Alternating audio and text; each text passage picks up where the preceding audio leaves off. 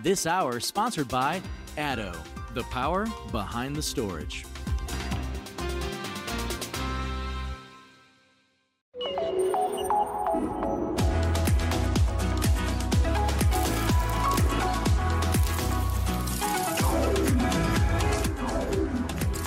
This is NAB Show Live. Hello and welcome to NAB Show Live, uh, powered by Broadcast Beat. So uh, for this session, we're going to be talking all about sports. So I've got three guests with me. So I've got Jay from Supponor, Andy from BT Sport, and Ken from Sports Video. Um, so I think the first question really is, what are you seeing that's new for sports in 2019, and especially for the big year of 2020? Who's first? Uh, well, you know, 20, we've been obviously at SVG. We go track out all the events and do a lot of uh, traveling around, seeing what people are doing from a production standpoint. Uh, you know, I, I think that for me, the big, the biggest thing I've seen this year, which was interesting, was CBS of the Super Bowl used Yeah. 8K, deployed 8K within a super zoom. I guess is that the right word? Yeah. Super zoom extraction uh, mode. They didn't get to use it in the game because the game was so terrible. But and but what was interesting was the week before in the championship game, there was a play where they actually could have used that. They had a 4K camera, but when they zoomed in, they were, I think their resolution was around 700 you know, lines, so it wasn't. It was definitely not HD. Yeah. So I think they proved the case for why you need 8K. So I'm 8K. So I'm curious to see how 8K will have a role within sports Yeah. productions. But I mean, look, the shows are getting bigger, as you know. Um, they're getting more robust. The OTT stuff, platforms are getting more content and original content. Yeah. So those are some of the big trends. But you know, more is better with sports. Yeah, Jay, what are you seeing? Well, I think one of the things we want to talk about also is, you know, where we're seeing a lot of uh, move towards, you know, remote production and more centralization of, of, of management of the overall uh, infrastructure. And I think, um, you know, the, the FIBA World Cup that's going to be in China this summer is an interesting example of that, where you're having a lot more vertical integration because you have a sort of top-down control, you know, by the uh, by the federation itself, and also with a very, you know, sort of difficult environment from an infrastructure standpoint. I mean, China's a very modern country, but um, it has its own challenges in terms of, uh, you know, getting signals here and there with some uh, clarity and certainty. So I think that's one of the things that'll be very interesting to see how that goes. Yeah, Andy? I think it's some of the stuff's been mentioned. We're going to see things like HDR really become mature. Yeah. Uh, HDR Live, there's been lots of HDR posts for a long time and it's great, but HDR Live is much more complicated as we've seen. But I think we'll start to see it reach maturity this year and into next year of the Olympics and things. Yeah. We've already announced that at some point in the next year we will launch an HDR proposition, so we're working hard on that. Right. I think uh, cloud has been bubbling away for a while, and I think I think we'll get to the point probably in the next 18 months where proper, some form of proper cloud-based production is now possible, and there are there are proof of concept products from a number of vendors here, sort of showing it. They're still a little bit early, missing some of the Right. features that are needed, but I think we'll start to see that ramp up as they increase the tool sets Yeah. to become really valuable rather than just a bit of a yeah, a bit of an interesting idea. Yeah. So when you've been wandering on the floor, the show floor, I know that HDR has been very complicated and complex the last couple of years. Are you Yeah. feeling that the are the live solutions becoming more holistic and easier on the floor, or is, there, or is there- or is it still a little complicated as far as the formats, the flavors?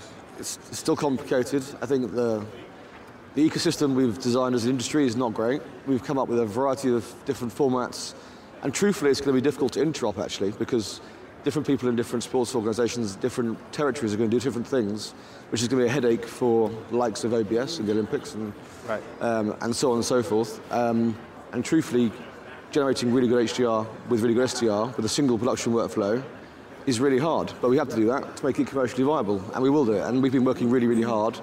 Did a big broadcast the other day, uh, FA Cup quarter-final game at Watford, where we did exactly that. HDR-centric production with all the things we have to have, 22 cameras, VAR integration, Piero analysis, HDR replays, graphic, the works. So you can, it's doable, but it's, it is still technically very complicated and needs a lot of expertise to make sure it doesn't go wrong. And that's the problem. The danger is that it's, you can make it, if you're not careful, things can go wrong. Right. But I think that will come easier. There's more product coming. I think we'll start to share some knowledge. Um, that'll help as well. But I think the interop's probably the challenge with different people having different philosophies. Because I see now different people doing very different things in different territories, which makes it very hard to, to content share. Yeah, yeah. Yeah, and uh, Jay, you spoke about remote production. I mean, you know, what, what are you seeing as the benefits of that? Well, I think it's, it's uh, you know, most people are looking at it from a sort of economic standpoint, but I think the, the real drivers here are about quality control and consistency. Yeah. Um, you know, the, the overall complexity of, you know, on-site productions. Um, you know, as I came into this industry three years ago, I'm, I'm continually shocked at the, the amount of inefficiencies and what I'll call wastage uh, in a very expensive environment. And, you know, the, the concerns over the, the risks of anything going wrong, which of course is a major impediment to you know migrating in the cloud and things like that. But ultimately, um, you know, you can start to have a better controlled environment. You can have operators that are more uh, experienced because they can do, you know, three or four games in a week instead of one or two. Um, you might you might end up with a you know, people with lower divorce rates because they're not traveling all the time. there might be Or an is it period, by the way, with multiple? higher divorce rates. Oh, yeah, where people come home and find out uh, a few things they didn't mean to. Uh, Wait, there are a lot of people who I have heard divorce rates will go up if they have to be home.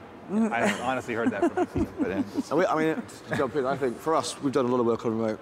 And I mean, there's a lot of people who are more advanced than us, but we we think there's sort of like three tiers of remote, depending on the type of content Yeah. we're making and the type of uh, sport or the league. And so we've had three, we've kind of developed three tiers. One is like kind of entry level, based around um, cellular bonded technology, four or five camera events. But Right. you kind of cap out in the 4G world uh, at about four or five cameras and run out of bandwidth. But it's great for smaller events where you haven't got to have loads of cameras. Then we have this middle tier football kind of model, which we're using 4K satellite technology for actually. So we put up a pair of satellite uh, paths in 4K. Right. We use the quadrants to Yeah. bring back four separate 1080p 50 signals. We put camera one on both in case we lose one.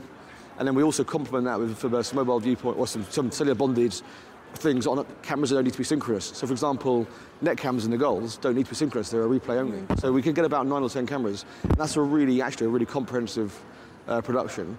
And then we can move on to the full kind of fiber integrated high end, which starts to unlock 4K and other things if we want to do that.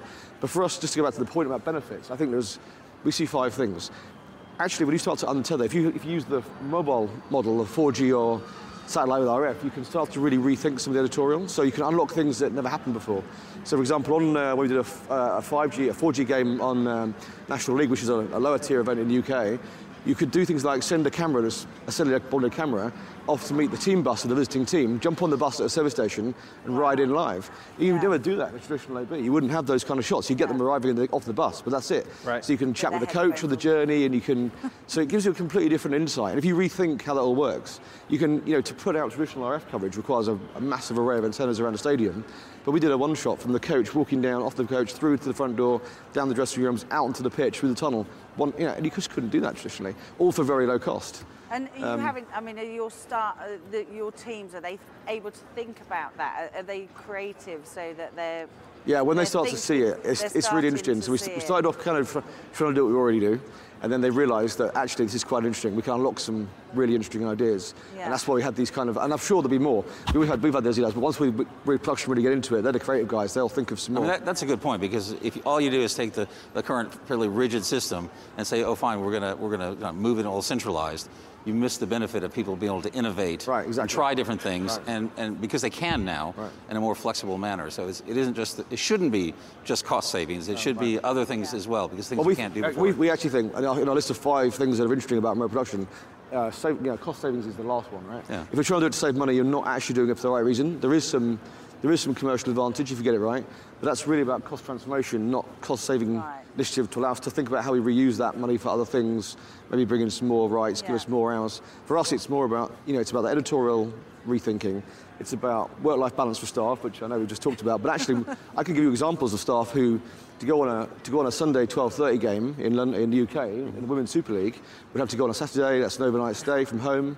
It's two days of them, their time away.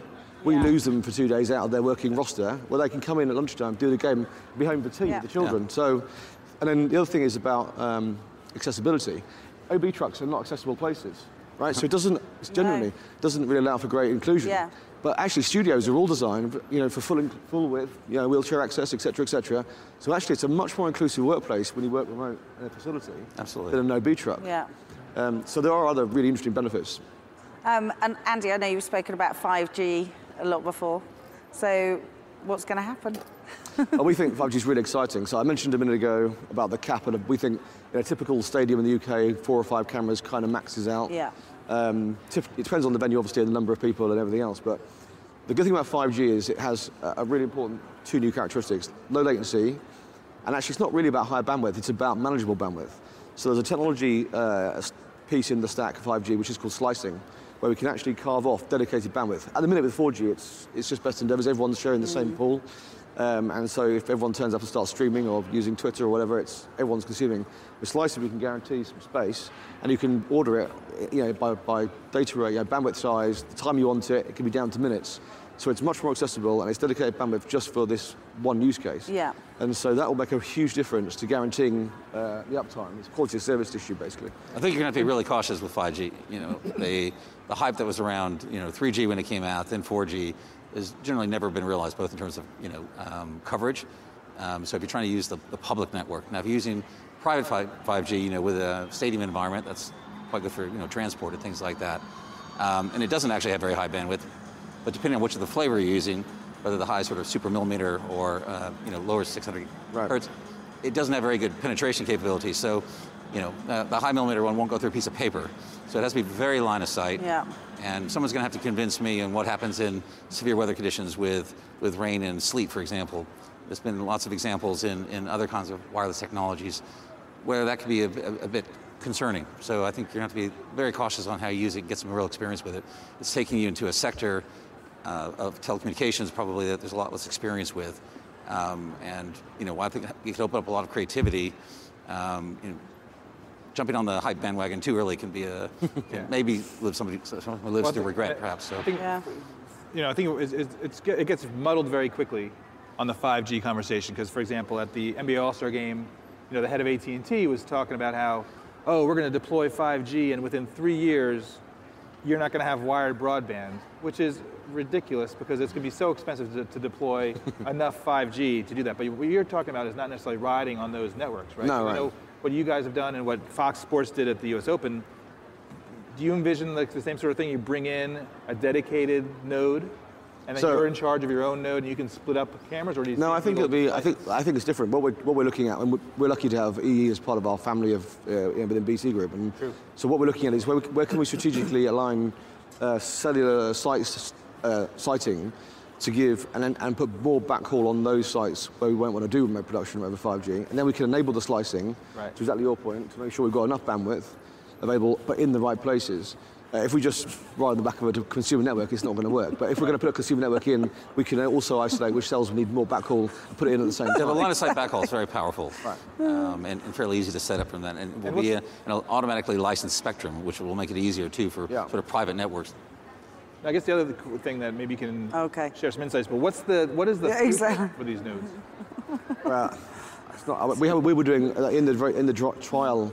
Uh, we did at Wembley back in the summer. We were getting about 125 megabit, but it was the problem we had was actually Well, I can't talk potentially to the you. whole uh, cellular space in that area because there's so much 4G. Right. There wasn't much bandwidth left to add Yeah. the 5G node on because you have to piggyback on the 4G cell to then uplink to the 5G. So, Right, okay. so there's, it's a complicated ecosystem. Yeah. Um, I mean, they're forecasting very big numbers. I'm not sure yet what the real numbers are going to be. But Yeah, because I think Fox was pushed because they were obviously dedicated. It was it was their own. Yeah, so right. They were pushing through. I want to say 650. Yeah, well, the demo um, the Huawei RAM was showing 500 plus, but that was not in a congested cell area. Yeah, yeah. Right. So this is the this is why we have to be a little bit careful. But I still think you know. And, and how- how much, I'm curious, how, how much of this is driven, a lot of the adoption of 4K is about marketing differentiation potentially for your viewers. Um, Whether or not they actually are watching it in 4K, if it's filmed in 4K, you know, can be a differentiator.